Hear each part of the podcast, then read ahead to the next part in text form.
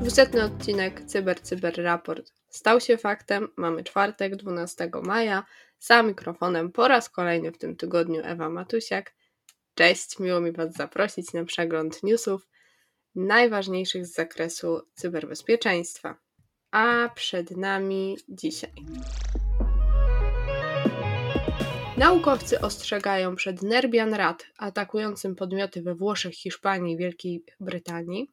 Wykorzystano oficjalną subdomenę Ferrari do przeprowadzenia oszustwa NFT.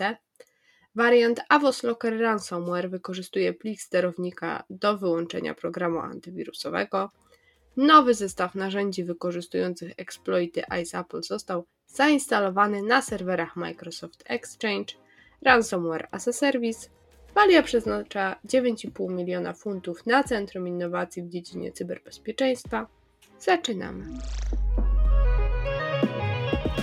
Nieznany wcześniej malware z rodziny RAT napisany w Go został zauważony jako bardzo często wykorzystywany w kampaniach na terenie Włoch, Hiszpanii i Wielkiej Brytanii. Oprogramowanie to dostało kryptonim Norbian Rat. Kampanie wykorzystują bieżące wydarzenia, takie jak problemy zdrowotne. Wiadomości w dobrze skrojonej kampanii było około 100. Rzekomo pochodzą od Światowej Organizacji Zdrowia i dotyczą środków bezpieczeństwa, zachęcając potencjalne ofiary do otwarcia dokumentu Microsoft Word zawierającego makra, aby uzyskać dostęp do najnowszych wytycznych. Natomiast łączenie makra powoduje wyświetlenie dokumentu z zawartością, która wygląda na dobrze przygotowaną przynętę. W tle wbudowane makro uruchamia łańcuch infekcji. RAT jest wyposażony w funkcję keylogera, przechwytywania zrzutów ekranu i wykonywania dowolnych poleceń oraz nawet eksfiltracji wyników oraz danych na C2. Proofpoint ostrzega, że dropper może zostać dostosowany do dostarczania różnych payloadów w przyszłych atakach, chociaż w obecnej formie wykorzystywany jest tylko na razie z Nerbianem. Po więcej oczywiście odsyłam do artykułu. Kolejna sprawa dotyczy Ferrari. A dokładnie 5 maja 2022 roku pojawiły się doniesienia, że oficjalna strona Ferrari została zhakowana w celu promowania fałszywej kolekcji NFT. Co ciekawe, firma niedawno ogłosiła wprowadzenie swojej oficjalnej kolekcji NFT i zostało to prawdopodobnie po prostu wykorzystane yy, przez atakujących.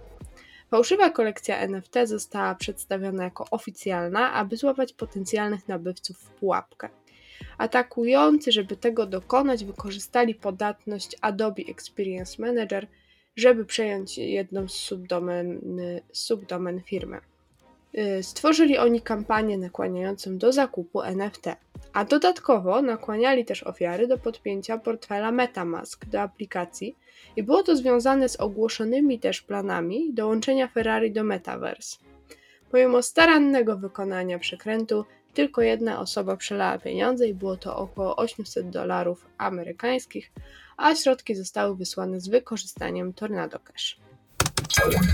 Trend Micro donosi, że znaleźli próbki ransomware Avos Locker, które wykorzystują plik sterownika w celu wyłączenia rozwiązań antywirusowych, a przez to też uniknięcia wykrycia. Ze względu na brak szczegółowych informacji o ruchu sieciowym nie udało się zidentyfikować dokładnego identyfikatora CVE luki w zabezpieczeniach, którą wykorzystał atakujący. Istnieją natomiast pewne przesłanki wskazujące na to, że wykorzystał on lukę CVE 2021 40539. W celu przedostania się do sieci organizacji wykorzystywany jest szereg błędów Zero Day, ale co ciekawe, Avos Locker wykorzystuje też AnyDesk oraz inne rozwiązania zdalnego dostępu do komputera. Przy pomocy tego oprogramowania nie tylko malware łączy się do komputera ofiary, ale także może to zrobić operator, aby przeprowadzić manualną infekcję.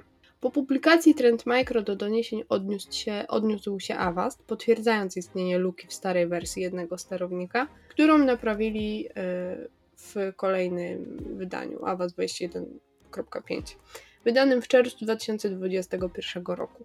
Współpracowali oni też ściśle z Microsoftem, który udostępnił blokadę w systemie operacyjnym Windows w wersji 10.11, dzięki czemu stara wersja sterownika Avast nie może zostać załadowana do pamięci. Wszystkie konsumenckie i biznesowe wersje programów antywirusowych Avast i AVG wykrywają i blokują ten wariant ransomware Avast Locker. Użytkownikom oprogramowania antywirusowego innych firm natomiast zalecana jest aktualizacja systemu operacyjnego Windows do najnowszych wersji zabezpieczeń oraz korzystanie z w pełni zaktualizowanego programu antywirusowego. Badacze bezpieczeństwa odkryli nowy mechanizm post-eksploitacji nazywany przez nich Ice Apple, stosowany głównie na serwerach Microsoft Exchange. E, jest on opisywany jako wysoce skomplikowany, a jego twórcy stawiają na działania długookresowe o takim niskim natężeniu, bo one pozwalają pozostać niewykrytym przez dłuższy czas. Framework odkryli badacze z Falcon Overwatch. Zaobserwowali oni, że Ice Apple jest uruchamiany po uzyskaniu dostępu do sieci należącej do organizacji z różnych sektorów działalności, m.in. technologicznego, akademickiego i rządowego. Framework jest oparty na .NET i zawiera kilkanaście modułów, z których każdy wykonuje określone zadania, pomagając atakującemu w wykryciu odpowiednich maszyn w sieci, wykradaniu danych uwierzytelniających, usuwaniu błędów i katalogów lub przenoszeniu cennych danych. Zachowanie Apple, które zaobserwowano, odpowiada aktywności zwykle spotykanej w atakach grup sponsorowanych przez państwo i chociaż w tej chwili nie można jeszcze jednoznacznie przypisać zagrożenia do konkretnego podmiotu, Badacze twierdzą, że ukierunkowanie włamania wydaje się zgodne z celami Chin. Microsoft wydał ciekawą publikację na temat ransomware as a service. Pojawia się w tej publikacji termin gospodarki cyberprzestępczej. Jest to definiowane jako stale ewoluujący, połączony ekosystem wielu graczy o różnych technikach, celach i umiejętnościach. Przestępcy uznali, że mniej pracy i mniej ryzyka kosztuje ich swego rodzaju wynajem lub sprzedaż swoich narzędzi za część zysku. I w odróżnieniu od wcześniejszego modelu infekcji ransomware, osoby atakujące w kampaniach sterowanych przez człowieka zmieniają schematy ataków w zależności od tego, co odkryją podczas danego ataku. Atakujący są również często bardziej zdeterminowani, aby pozostać w sieci po uzyskaniu dostępu i czasami wielokrotnie zarabiają na tym dostępie, przeprowadzając, przeprowadzając dodatkowe ataki z wykorzystaniem innych technik. Atakujący najczęściej wykorzystują słabe hasła w organizacji, oraz starsze lub błędne konfiguracje, aby znaleźć łatwe punkty wejścia i eskalacji uprawnień w środowisku. W raporcie przeczytacie również, jak Ransomware as a Service zmienia nasze rozumienie incydentów związanych z oprogramowaniem ransomware. Jest tam także wyjaśnienie modelu afiliacyjnego Ransomware as a Service. Przeczytajcie też więcej o użytym tu już dzisiaj przeze mnie terminie obsługiwanym przez człowieka, o trwałych i podstępnych metodach dostępu, a do tego znajdziecie tam też dogłębną analizę podmiotów i kampanii stanowiących zagrożenie, reagowanie na ataki ransomware sterowane przez człowieka, obrona przed oprogramowaniem ransomware. Bardzo ciekawe jest tutaj to spojrzenie na wyjście poza ochronę przez wykrywanie, ustalanie priorytetów wdrażania aktualizacji Active Directory, utwardzanie środowiska chmurowego, rozwiązywanie problemów związanych z martwymi punktami w zabezpieczeniach, i tak wiele jeszcze innych ciekawych tematów. Zapraszamy do zapoznania się z publikacją, a link tradycyjnie jest pod odcinkiem. Rząd walijski wraz z organem inwestycyjnym i konsorcjum partnerów branżowych ma wydać łącznie 9,5 miliona funtów na Centrum Innowacji w dziedzinie cyberbezpieczeństwa, które ma zacząć działać pod koniec 2022 roku i które, jak się oczekuje, pomoże walijskiemu sektorowi cybernetycznemu stać się światowym liderem. Partnerzy mają nadzieję wyszkolić ponad 1000 specjalistów w dziedzinie cyberbezpieczeństwa.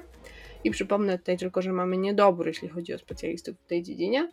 I dążą do rozwoju walijskiego sektora cybernetycznego aż o 50%, a do końca dekady mają zainwestować w niego kapitał prywatny o wartości ponad 20 milionów funtów. Docelowo nowy hub będzie również służył do tworzenia stopniowej zmiany dla istniejącego sektora cybernetycznego w Bali, łącząc nowych partnerów i współpracowników skoordynowanych, opartych na klastrach działaniach. Planuje się również, że centrum stanie się partnerem, partnerem dla organizacji zajmujących się bezpieczeństwem. centrum rozpoczyna działalność równolegle z dorocznym kongresem Cyber UK. Więcej o tej inicjatywie przeczytacie w podlinkowanym artykule, oczywiście pod odcinkiem. I to wszystko, co dzisiaj dla Was przygotowałam. Mam nadzieję, że jesteście bezpieczni, a ja Wam za dzisiaj już dziękuję. I w poniedziałek wolę nie zapowiadać, kto się z Wami słyszy, bo później się okazuje, że wcale nie. Miłego dnia Wam życzę, miłego weekendu. Cześć.